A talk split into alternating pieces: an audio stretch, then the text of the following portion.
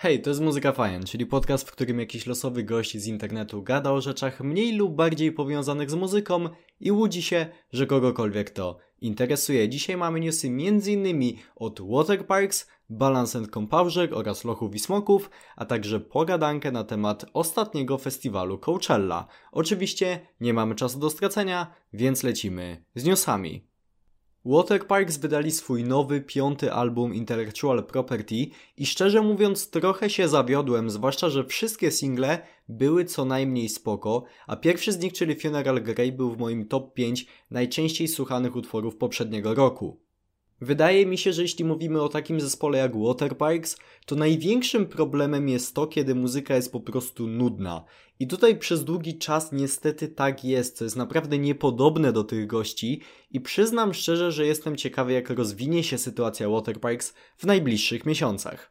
Balanced Composer wróciło do żywych, zespół rozpadł się w dwa tysiące dziewiętnastym roku i przyznam szczerze, że nie spodziewałem się reunionu, a już na pewno nie tak szybkiego. Podoba mi się, że zespół przeszedł od razu do konkretów. Zero teasowania, po prostu jednego dnia wszyscy wstali i zobaczyli powiadomienie, że zespół wydał dwa nowe utwory.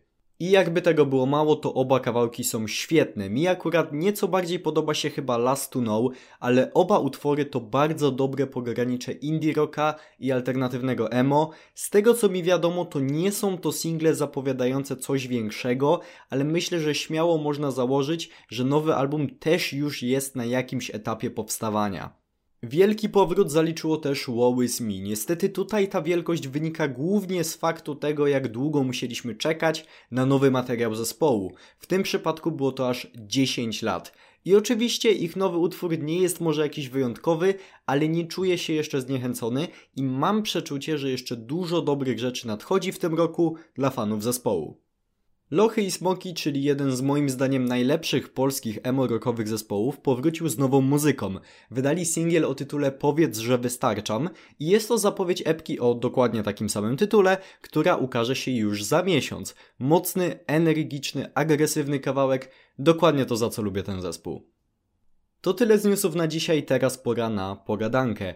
Kilka dni temu miał miejsce pierwszy weekend tegorocznej Coachelli, czyli jednego z największych festiwali muzycznych na świecie i zazwyczaj mam to wydarzenie w głębokim poważaniu, bo zazwyczaj line-up festiwalu to nie do końca moja bajka i sam vibe Coachelli też trochę mi nie podchodzi, ale tym razem postanowiłem zrobić wyjątek, ponieważ wydarzyły się tam trzy moim zdaniem całkiem ciekawe rzeczy.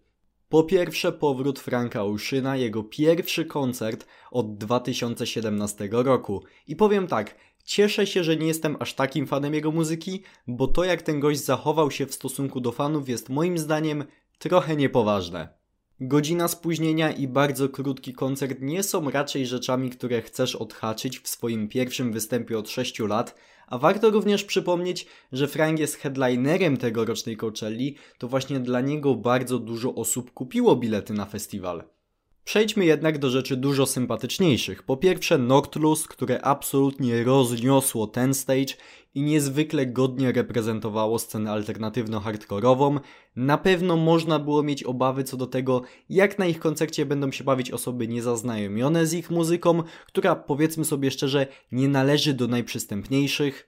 I na pewno nie jest to też muzyka, którą kojarzy się z Coachellą, ale oglądając różne nagrania z tego wydarzenia można śmiało stwierdzić, że energia była po prostu fenomenalna i na pewno Noctulus zyskało tym występem sporo nowych fanów, co również bardzo ciekawe, z backstage'u ich występ obserwowała sama Billie Eilish.